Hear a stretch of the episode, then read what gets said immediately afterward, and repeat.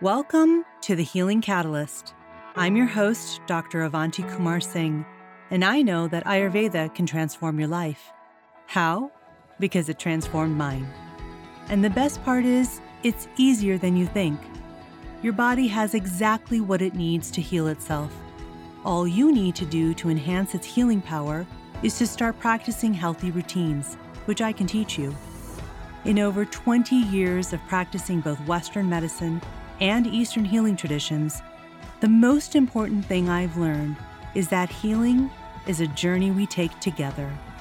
So, on this podcast, I'll be demystifying Ayurveda and other integrated medicine, showing how these simple, ancient practices are the keys to unlocking a healthy modern life.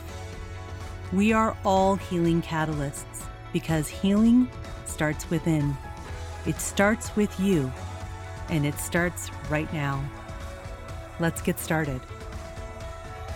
This is a Soulfire production.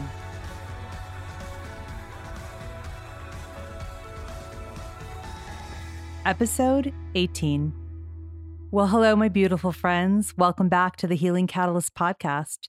I am so incredibly excited about this episode today because it's my first guest interview and wow, what a way to start with Tara Stiles as my guest, who is the founder of Strala, the revolutionary approach to being, moving, and healing that's based on the wisdom of yoga. But before I further introduce you to Tara and our beautiful conversation, I first want to remind you that the Healing Catalyst Collective is now open. It's an exclusive and inclusive online community for my podcast listeners, in which you get access to resources that I've personally created and curated for you to go along with each episode of this podcast, as well as invitations to private workshops and Q&A sessions with me, giveaways of signed copies of my book, The Health Catalyst, and many of my favorite wellness products. I also want to remind you that I'll be leading all of the collective members in a three day Ayurvedic reset at the beginning of April, which will only be available to members of the Healing Catalyst Collective. So make sure you sign up through the link in the show notes. Okay, so now let's get back to today's episode and my incredible guest, Tara Stiles. As I already mentioned, Tara is the founder of Strala, the revolutionary approach to being, moving, and healing based on the wisdom of yoga, and which also incorporates the ancient practices of Tai Chi and Shiatsu.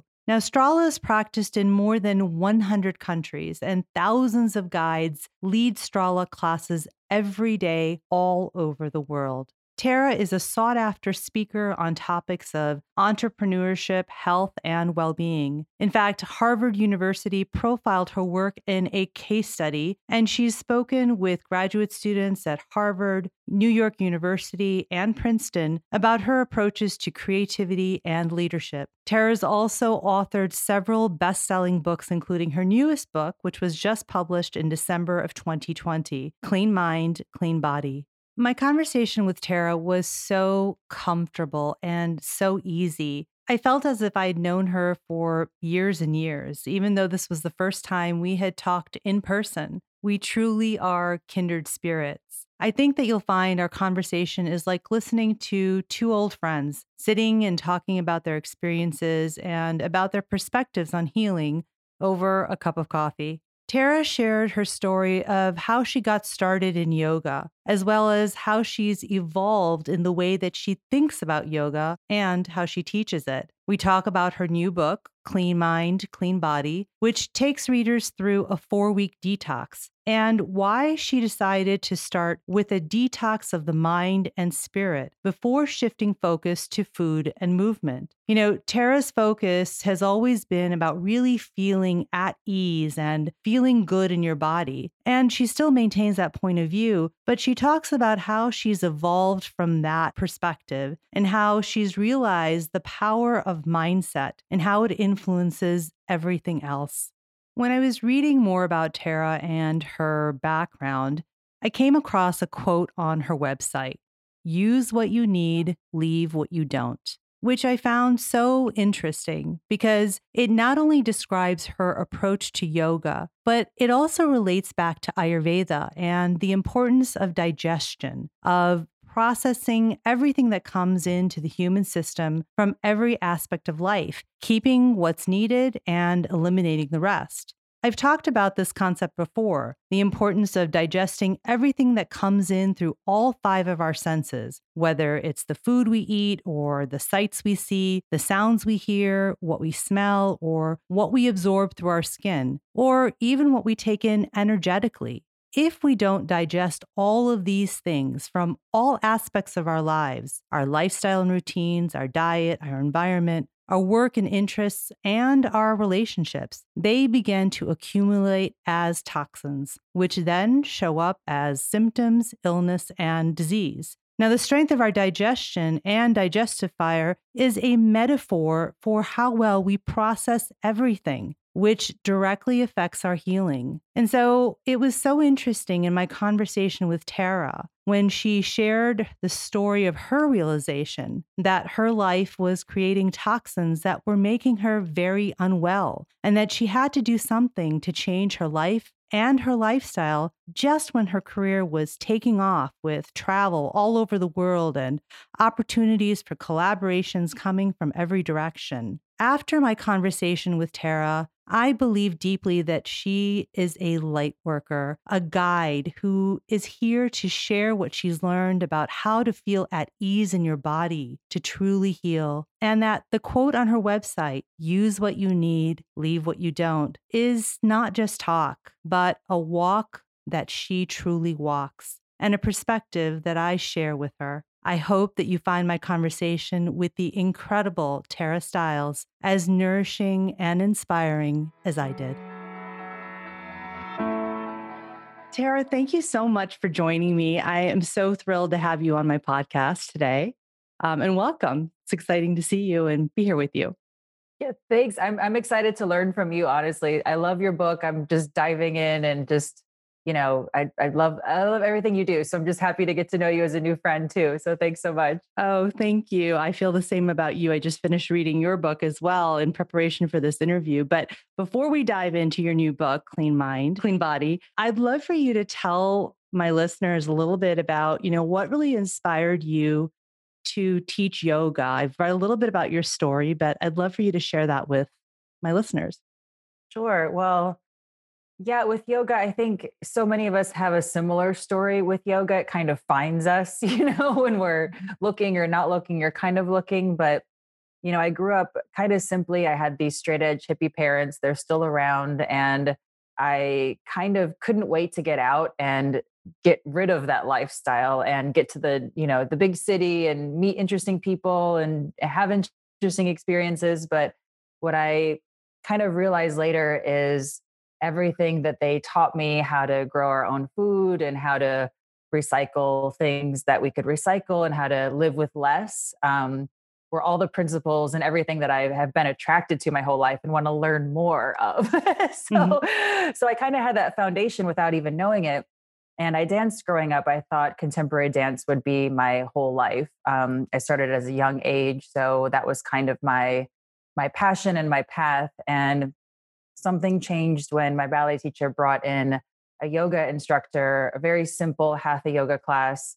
Mm-hmm. Um, uh, you know, it was the first time I saw somebody, and this was the teacher sitting at the front of the room and happy for no reason at all. and I thought, this is incredible. This person, nobody's paying attention to him. There's there's no way he's getting you know a lot of financial reward for doing what he's doing um, but he has this inner happiness. And I thought this is something that I feel connected to and I want more of for myself. And that was before the class even started. I just thought, this is different, you know, mm-hmm. this is whoa. mm-hmm. So when the class started, I was completely, you know, had this feeling that I was in my own spaceship and this is incredible. And here are these tools and this process to this to this feeling that I had, you know, we all kind of have um, and then my second thought was, why doesn't everybody do this? Why don't my friends do this? So I remember leaving that class and just asking more and more people about yoga. Some people knew about it, some people didn't. This was the 90s, so it wasn't mm-hmm. kind of like yoga everywhere at that point yet. And, you know, I just, I saw this real, um, not really that I could do anything about it, but everybody I talked to that did know about yoga, I was I was going to talk to them about yoga because it was something that was amazing. So that kind of process had definitely led me eventually to sharing it.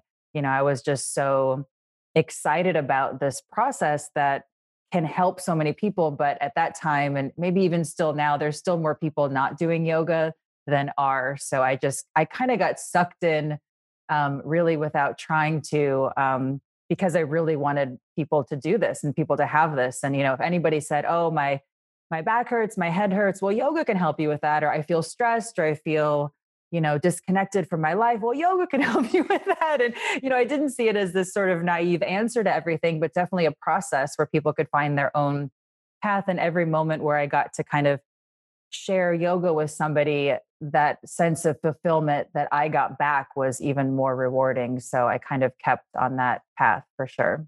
Did you find along the way that you had your own transformation happening, like when you first got started in yoga?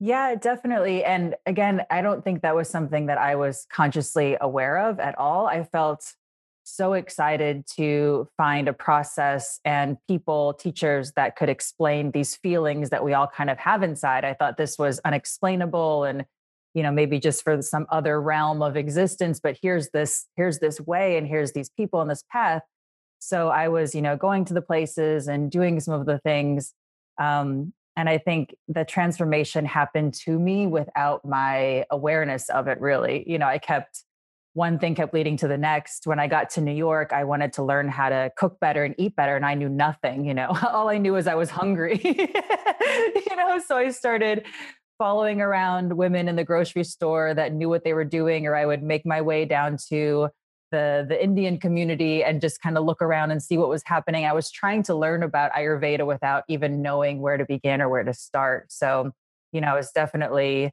um, seeking a better way for myself and and that transformation just happened you know i think I, obviously it's still happening through, throughout my whole life but it sort of happened to me um, from my own just uh, curiosity for a better way for sure.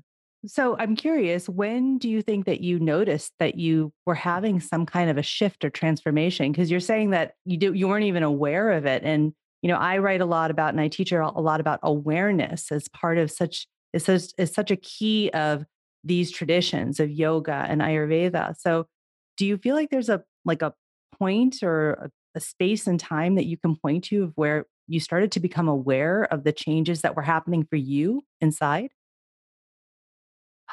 I, I honestly, it, it, felt gradually like a more of a remembering mm-hmm. my early childhood, which seems so wild because I don't have these these processes like Ayurveda and yoga present there. But the more I started finding Ayurvedic teachers and yoga teachers that could help me connect to myself, the more good memories I had, or not even really even, you know, memories of things that happened, but that return to that feeling of my, you know, uninterrupted time, you know, exploring in the woods. So I think it was definitely this gradual wow i'm feeling more connected. I'm feeling more aware of a bigger sense of myself than you know let's go to do this today and let's go to do that today and kind of the agenda of the day. So things started to get more and more i guess connected feeling and fun and you know even the normal conversations i would have with people would be a lot more expansive and you know without fear i felt like i could talk to anybody about anything and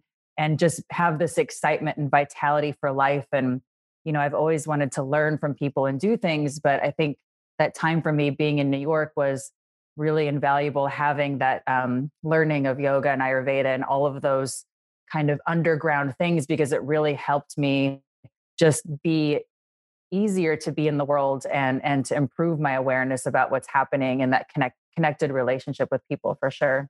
I really love what you said about sort of remembering and coming back to yourself because I, I think that's something that I've connected to in your work. Um, I have followed you for a while and I've read your books, and um, the fact that you see it as a process of coming back to yourself. And I know you wrote a little bit about that, quite a bit about that in your new book about um, this is a process of coming back to who you are and and reawakening sort of the wisdom that you have within you and accessing that. So I really, I, I really appreciate that and honor that because I think that was my experience as well mm. growing up with Ayurveda as a South Asian woman. And, you know, going to Western medicine thinking that that modern science and medicine was the answer to everything. And then finding myself in a position where I had a lot more questions and I wasn't well. So I went back to what I knew and started remembering. So I love mm. that you had a similar experience in a very different way, but a similar experience. You know, I wanted to ask you about your approach to yoga. Um, I think that's another thing I really appreciate about you because we're very uh, kindred spirits in the way that we are approaching these traditional sciences, these age old traditions, and this, this knowledge of coming at it from a perspective that is much more modern while still um, really honoring where it comes from. But in the process, it can be difficult because we can be criticized quite a bit. But tell me about how that journey for you of of really approaching it from a different perspective and and what that what that feels like how that's been for you your experience yeah i mean it was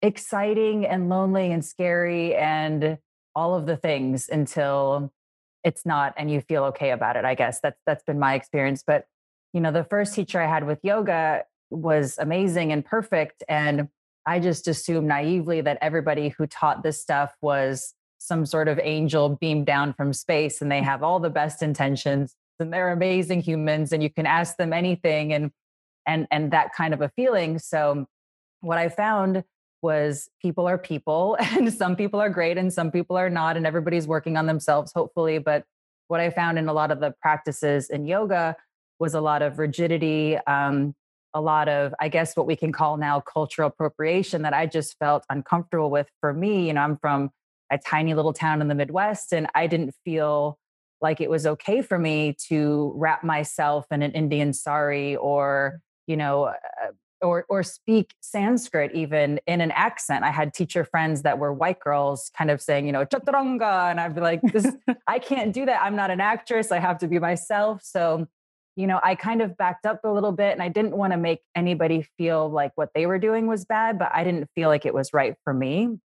And then I had a hunch that, well, maybe the people that I'm thinking about and my friends and family that aren't interested in yoga just haven't found a way in for themselves also that feels like them. You know, I was, you know, interested in everybody. I could go to a yoga class that I thought was a little bit rigid and I would still walk away with something useful. You know, I wasn't going to it wasn't going to kick me out of yoga completely, but I I know back then there was a lot of people going once and then never again or they would hear something from somebody and then never go again. Mm-hmm. Um, you know, now of, of course, you know, there's so many different things and that can be confusing as well but I, I kind of knew in my in the essence of myself that oh I ha- I just felt pulled to do this you know even against my will like oh I just I wish I could just go to that person who was so happy and there would be more people like that but I felt you know this calling in a way you know I don't want to call myself some sort of renegade or you know fighting for injustice but mm. I kind of felt like okay I have to do this because I'm meeting people that could be helped from yoga. I'm learning yoga.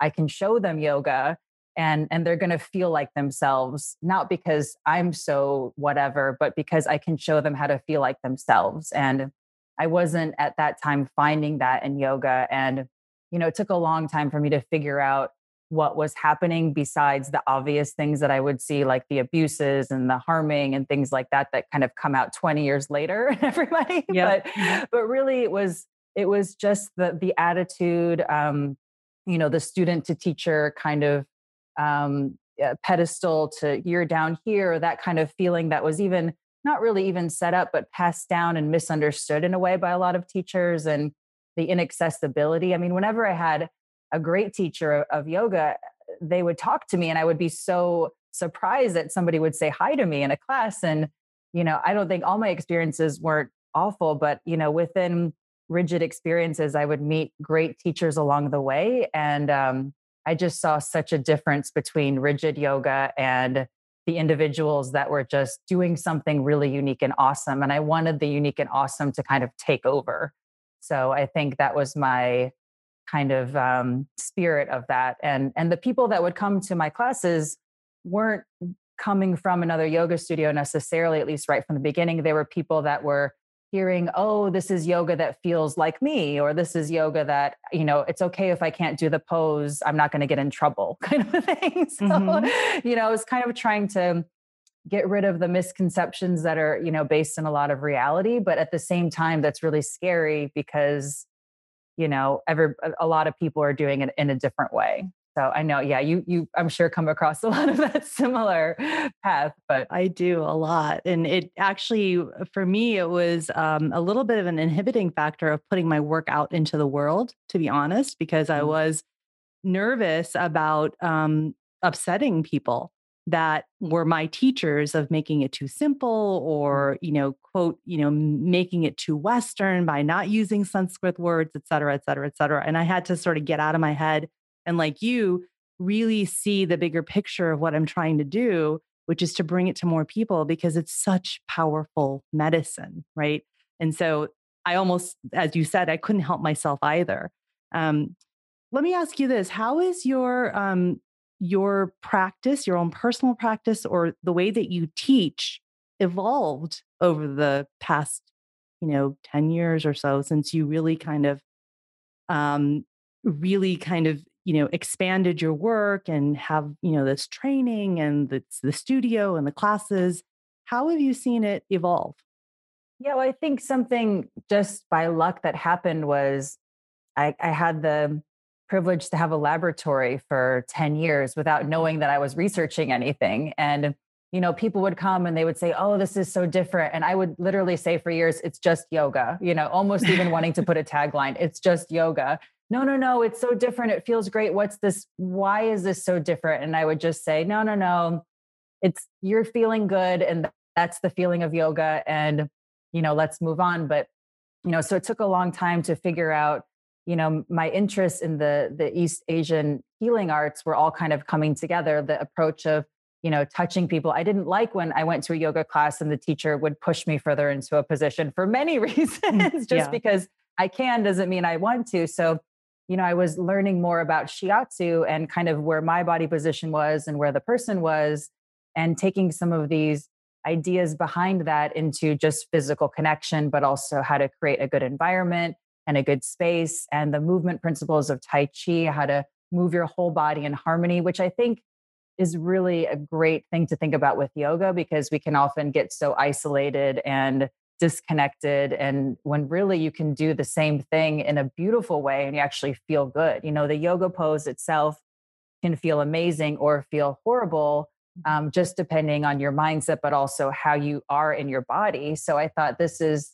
this is kind of what i was getting at and you know thankfully throughout that time i was able to kind of take a step back and say oh well this is happening because I'm learning about this. And Mike is here and he's teaching more about Tai Chi. And then all of a sudden some shiatsu people would come and say, "Oh, you're you're learning about shiatsu. I can tell by how you connect with somebody or how you squeeze somebody's ankles instead of, you know, do some weird massage that somebody learned, you know, on 24th Street at the end or you know, mm-hmm. all of these different things that can be infused into into yoga and I was thinking, well, you know, the healing arts are wonderful and they're they're they're tried and true tested. I don't need to learn something that was invented last week. I can learn all of these things and I have my whole life to to get better at them and to learn more of them and it's not like I'm so great and here I'm going to pass it on, but it's more of putting everything together all at once and you know and then people just say oh it feels i feel good i feel great this feels like me you know nobody usually leaves a class with me and says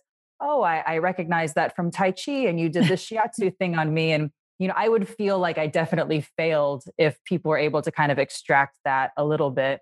Um, but but in a way, it just, you know, the intention is for it to feel like a really great, expansive experience with the form of yoga. So you shouldn't be able to see much of a difference except maybe the rigidity isn't there and everybody is, you know, allowed to move in a way that's comfortable because of an example, not because I'm saying, you know, move in a way that's mm-hmm. comfortable mm-hmm. to you. Right. You know, it kind of doesn't matter what you say. And a lot of people say, you know, do what feels good, do what's best for you. But if you really don't mean it, it's not going to come across. And if you're not being the example as the instructor, as you know, with Ayurveda, you know, mm-hmm. you are so healthy. So I just want to be around you to learn from you and and and just you being healthy, I'm already learning so much. So I just, I mm. know enough about leading to know that that's also really important. So, right.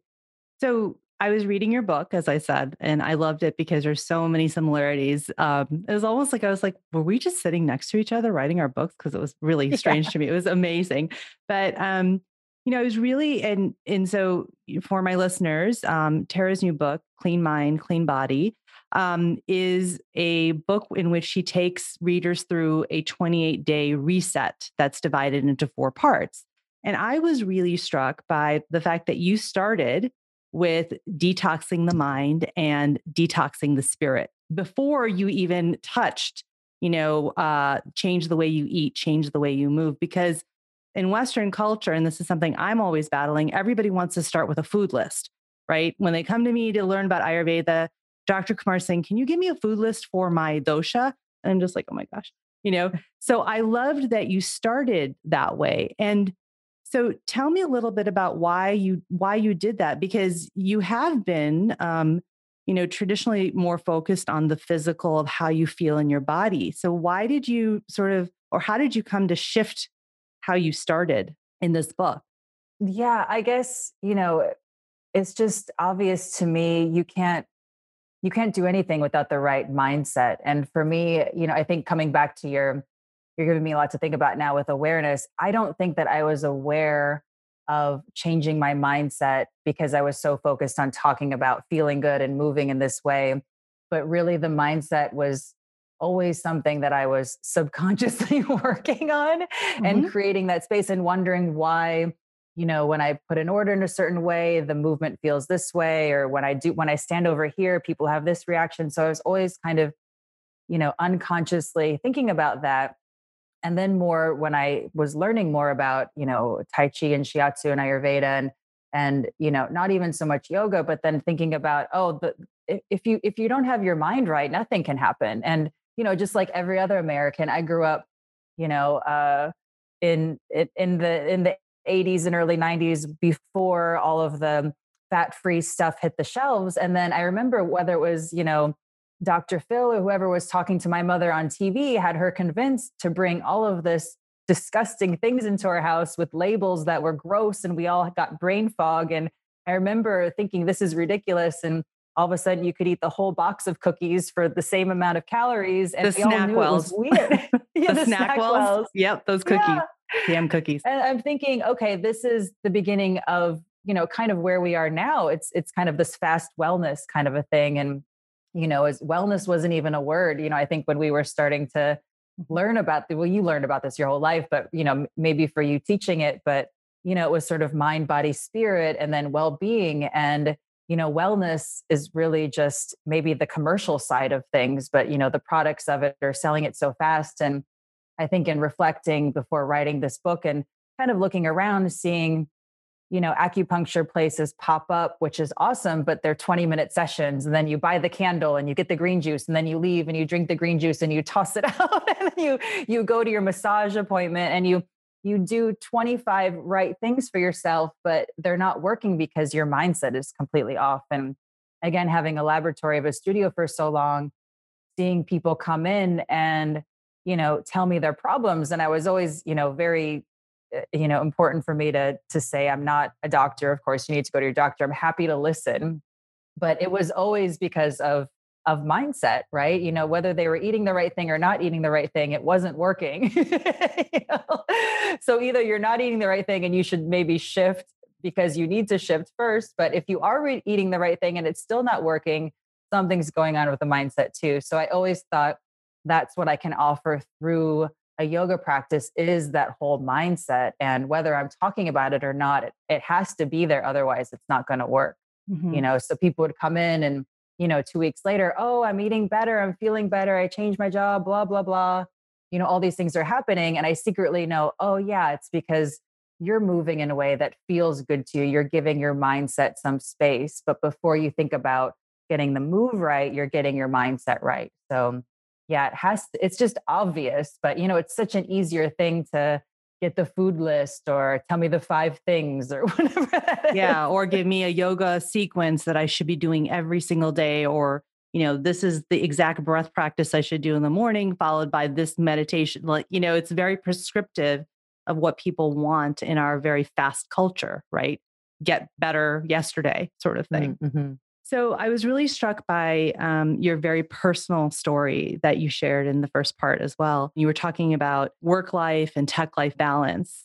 You know, the pace of your work that you were you know, that you had at that one point, your marriage, your miscarriage, and I kept thinking about this perspective in Ayurveda that toxins come from all parts of our lives, right?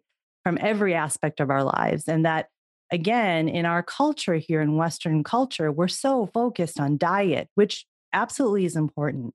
And we're very focused on toxins from an environmental perspective, you know, environmental pollutants, also very important. But we miss so much else, right? So uh, your story really struck um, sort of that that chord with me of of illustrating that. Can you share a little bit more about um, what that was like for you and how that shifted uh, what you're doing because it was sort of right at like when your your career was just taking off in a million directions. How did that? Tell us a little bit more about that experience. Yeah, I think you know. Again, I think it's a really common story and experience. I think so many people go through, you know, uh, being really busy and things going really well, and then also things not going really well on the inside. And you know, for me, kind of looking back, like you said, a turning point, and I think that was a huge turning point for me. I needed to kind of drop a bomb on my life and, and slow down. I mean, I knew slowing down was something that, you know, I saw as something I was running away from my whole life. I always wanted to have independence from my family and from everybody and i always wanted to do as as good of a job as i could do at everything and and you know sort of help as much as i could help and say yes to every opportunity and you know be very grateful for all of that. But slowing down um, was the antithesis of that for me. It seemed like you know giving up you know or uh, well, what am I going to do if I slow down? you know? Yeah. So, well, and then I started to realize, yeah, you know, we all, have, I think it's super common, you know, and then even talking about it now, a lot of people say, oh, well, it's okay that you slow down because, you know, your career was at a place, then you could slow down. And, but for me, you know, it's, it's never the same looking at somebody on the outside than it is the inside. And for me, I was very happy to be getting all these opportunities and doing all these things. But at the same time, I was aware that my health was the worst that it ever was, you know, and I was eating the right things, you know, and I was, mm, and of I was course. sleep. I don't have ever have a problem sleeping. I could pass out on an airplane or whatever, but you know, it's the sheer busyness of it all. And, and also the decisions I was making were, were ridiculous. You know, I would, I would be addicted to talking to my friends in Singapore who have a partner studio at two in the morning if I felt like I needed to communicate with somebody. I needed to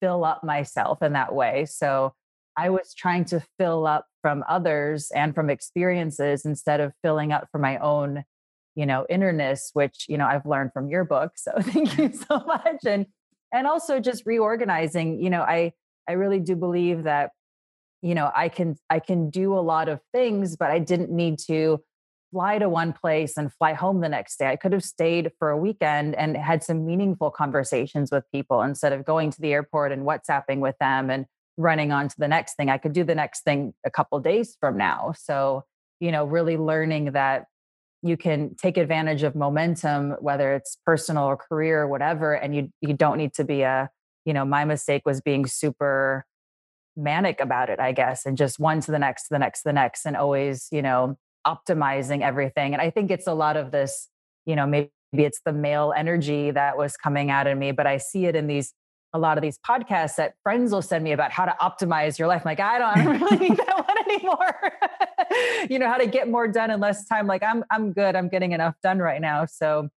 you know, but it's so easy, you know, maybe just in our culture and also what's rewarded, you know, everybody's mm. patting me on the back, like, oh, you're doing such a great job. And and you know i don't mean to seem ungrateful for all the opportunities but you know i do think that there is a balance that's possible between achieving and doing things and also you know being aware of of your self care and how you're interacting with others at that time i mean all my interactions weren't positive. You know, looking back, I could probably think I probably snapped at some people for no reason. And that's embarrassing to me now, or I probably was, you know, um, short with some people or, you know, arguing or kind of, you know, getting that kind of aggression out in some weird way. And, you know, controlling my time and all of these things that, you know, wouldn't have happened in that way if I could have just found a little bit more balance and had a little less coffee, you know, mm-hmm. at mm-hmm. time, a little more turmeric tea.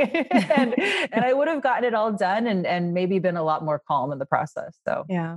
Yeah. And I also think, you know, it's uh it's interesting because just in the past year, right, with this pandemic, everyone's perspective, well, I mean, maybe not everyone, but I think that everyone's had to take a pause and think about how do we go forward in a different way than we were going because all of a sudden we couldn't do the things that we were doing right? The busyness the jumping on planes for a meeting and you know everything became virtual and suddenly a lot of us had a lot more time on our hands. And so um, I, I, appreciated that in your in the intro of your book where you said you know i'm writing this forward or this introduction as we're like in the midst of a shutdown of our pandemic last year at this time um, and just you know reflecting on the past year because it's been almost a year um, of this. So i think it's a forced space for this to happen for so many people and I, I really hope that people have taken that and that you know listening to our conversation they'll also maybe take the opportunity to reflect even more upon how can they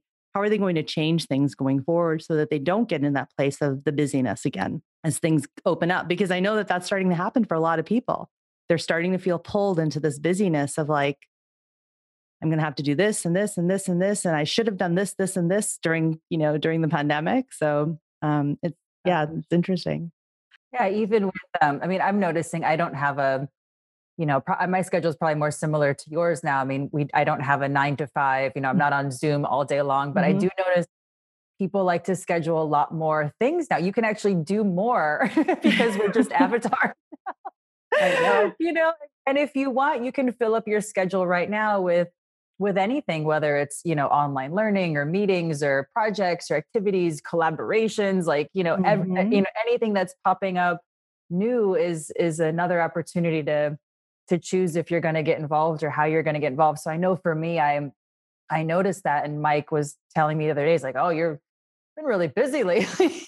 just sitting in the living room, you know, like we have our yoga class, but then sometimes it's just the yoga class and we have, you know, time to go outside and do everything. And then sometimes I have five more things and he just says, are you sure? so mm-hmm. um, yeah, it's, it's, it's a really interesting opportunity because you know we can we can recreate how how we were before now and then go back and make it even worse. So i i know i'm reflecting on that now for sure. Yeah and it, again it comes back to that awareness right of just being aware of the choices we're making every day. I think that's probably the thing that i'm always saying to my students and my patients is that it all starts with awareness of of the small things of the big things and then making choices from there um, and understanding try to trying to reflect on why are you making the choices that you're making right?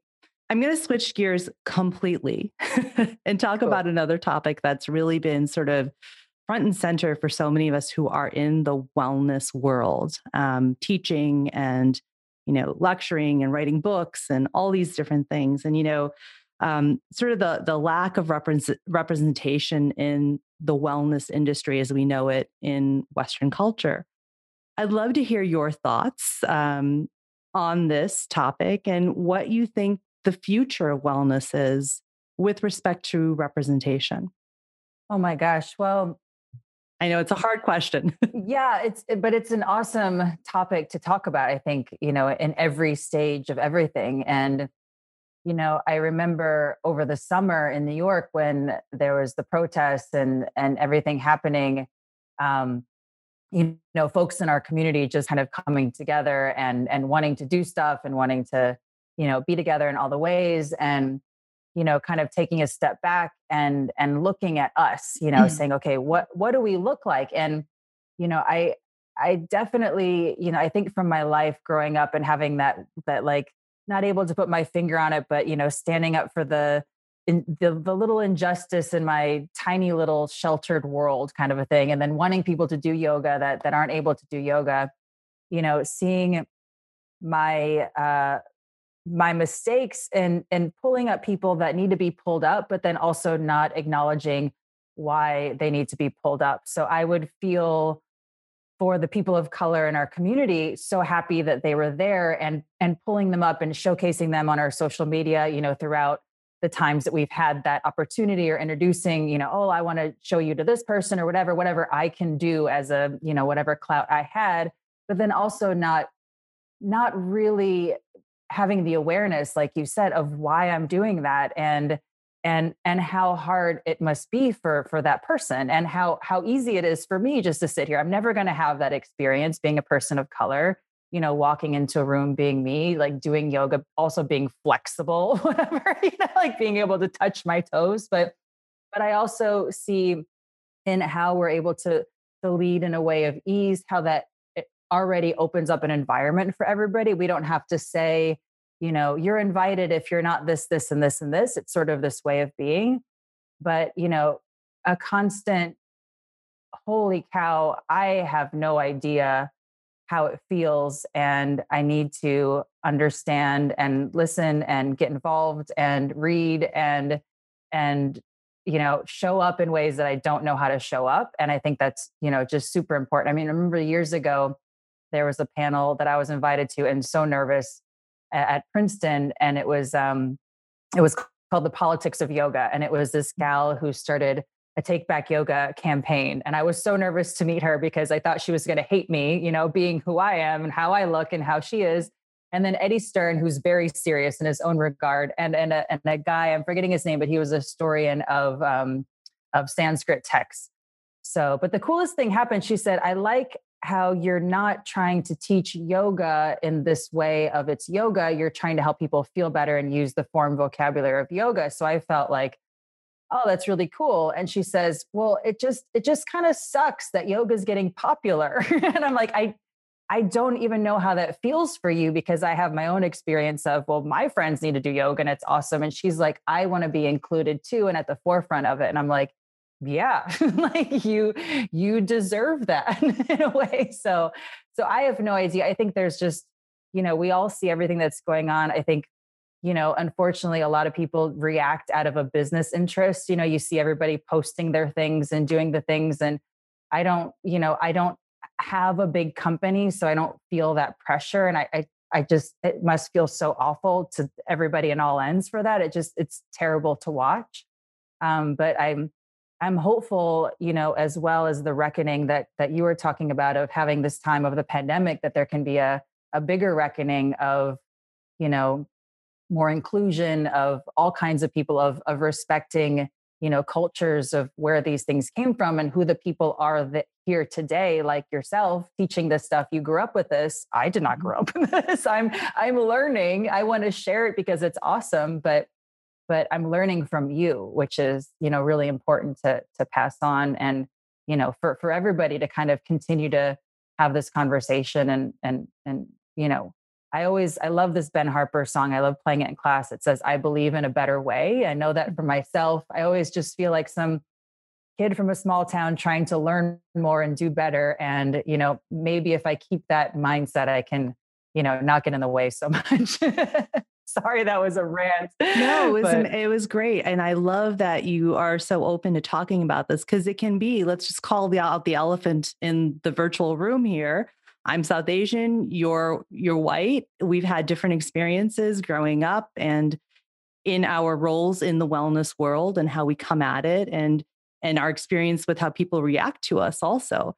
And that's okay. You know, I think I think the reason I wanted to ask you that question is because I think it's important for us to have that dialogue and really think about how can we come together and and not be on this side or that side depending on the color of our skin or you know where we learned something if we went to India to learn or if we learned here or any of that nonsense i think the the point is how do we all come together because ultimately if our if our goal is to help other people help themselves, then we all need to come together. And it's not about us versus them or you against me or any of that other nonsense, right? I'm a mm. big believer in that. So I appreciate you um, engaging in that question with me because I know it's not an easy one to to come out. Oh no, I'm I'm all I, I just I've always felt, you know, I mean, also growing up in the dance world, like it's a mm-hmm. big misfit society, you know. So and also I think just taking that for granted, not not realizing how hard it has been for a lot of my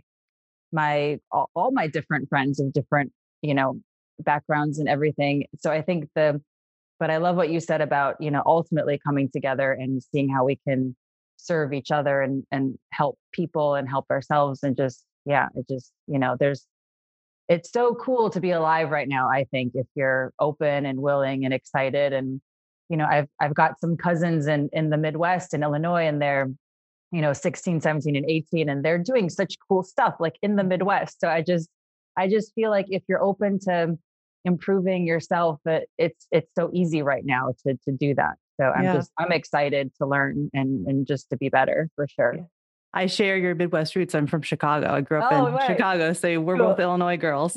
um, so yeah, and I, I, say the same thing because I have two college age kids. Right, mm. my son is 22 and my daughter is 19, and the things that they are doing, I'm just blown away by. Mm. So it's it's really inspiring um, to see these these college kids, these teenagers and college kids just doing these amazing things in the world to bring people together and have everyone have a seat at a large table discussing these these topics with a lot of openness and with a lot, a lot of love leaning in and listening to each other more than just talking at each other but really listening deeply. So i really appreciate that. Um, do you have time for i know we have a couple minutes left. Oh, do you have yeah. time for sort of like a speed round of questions? Sure yeah whatever, okay, whatever you have time for I'm, I'm happy to talk with you. Okay all right so uh, let's start with the first one so complete this sentence wellness is Awareness. Thanks to you, I just learned that. okay, the next question. What's one myth about yoga that we need to change? Uh, I I say this just because I hear it so much, but you have to be able to touch your toes. I think if you can't touch your toes, bend your knees, your your toes will be there eventually. mm-hmm. So you mm-hmm. have to be flexible to do yoga. I think is still, you know, a big myth. Or you have to have any certain body. If you can breathe, you can practice yoga. I think that's yeah, that's really what I hope to leave behind. Yep, I always say that if you can breathe, you can do yoga. Absolutely. Um, what's something that people often get wrong about you? About me? Oh gosh. Um, I don't know if they get anything. I think all criticism is essentially right sometimes. there's some truth to that. But, you know, I think people, you know, I think everybody has it all together. And I think that's not really exclusive to me, but maybe some people might, I think that, I don't know. I don't, I don't know what other, what the people necessarily thinking, but, but yeah, or just, you know, because I teach ease that everything is easy for me. I think I, share ease because I, I want to make harder things easier for myself and I find value in that. So I don't find things easy, but I I like to try to find ways to make them easier. Beautiful. Um, what's something that most people don't know about you? Ooh, gosh, these are tricky. Um, that you want to share. that I want to share. oh, I guess I'm just, you know, I think a lot of people don't know that I'm just a country girl because I've been in New York for so long, but I've always felt and identified as that. Just so excited. I mean, I grew up watching the black and white ridiculous show, The Beverly Hillbillies, and I just felt like, oh, they're they're in this whole other world in Los Angeles, but they're still themselves in this very odd way. And I've always kind of felt, you know, a fish out of water in New York, but just so grateful and excited to learn from everyone. But I've always kind of felt like I've got a rope tied around my waist for a belt. Love it. What's one thing you're really excited about right now?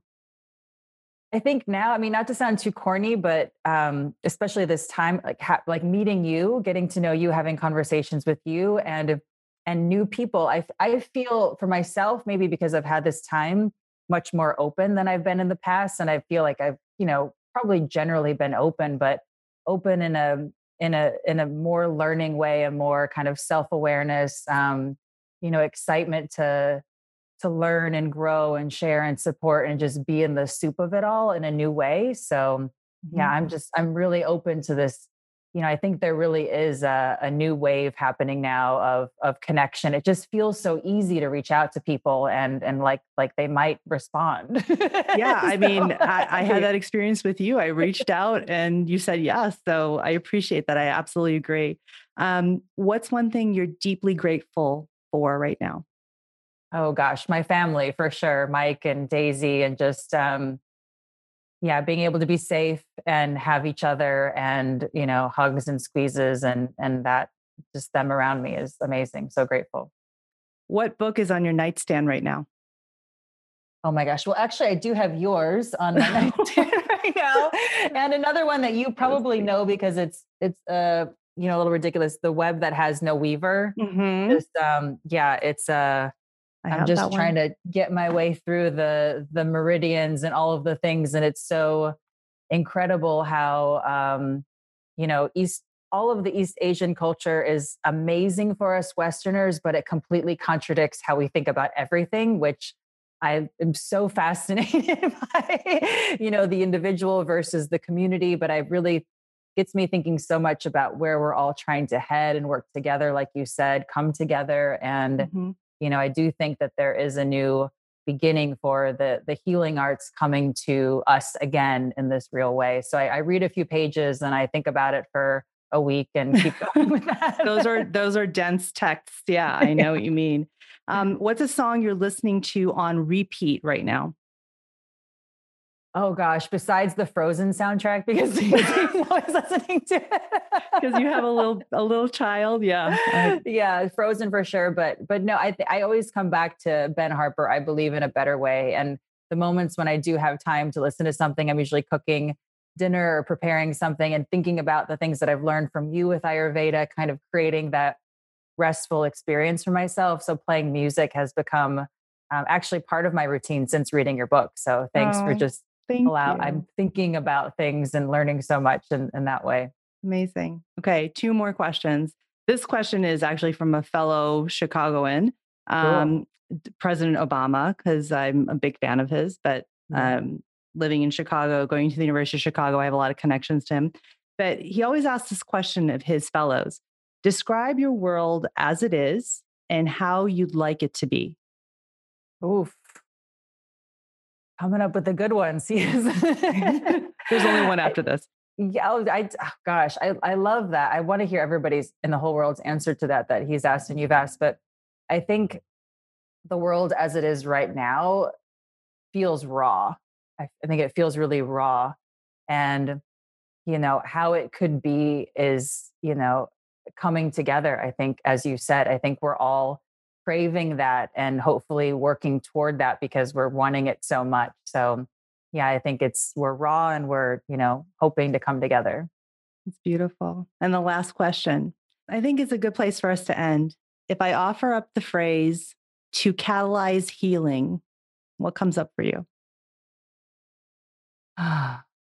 Gosh, I think that brings up connection. I think connection to myself and uh, realizing that that connection is a conversation with the world around me as well. So that awareness between my own healing transformation journey and how that's a part of everything around me. And you can't, I know for myself, I don't ever want to take my own situation for for granted and you know keep things for myself that i've learned or that are, are valuable for me and kind of open up and see how it's better for my well-being if i get involved or have a better conversation with somebody or open a door and how that's uh, the healing kind of conversation in a way.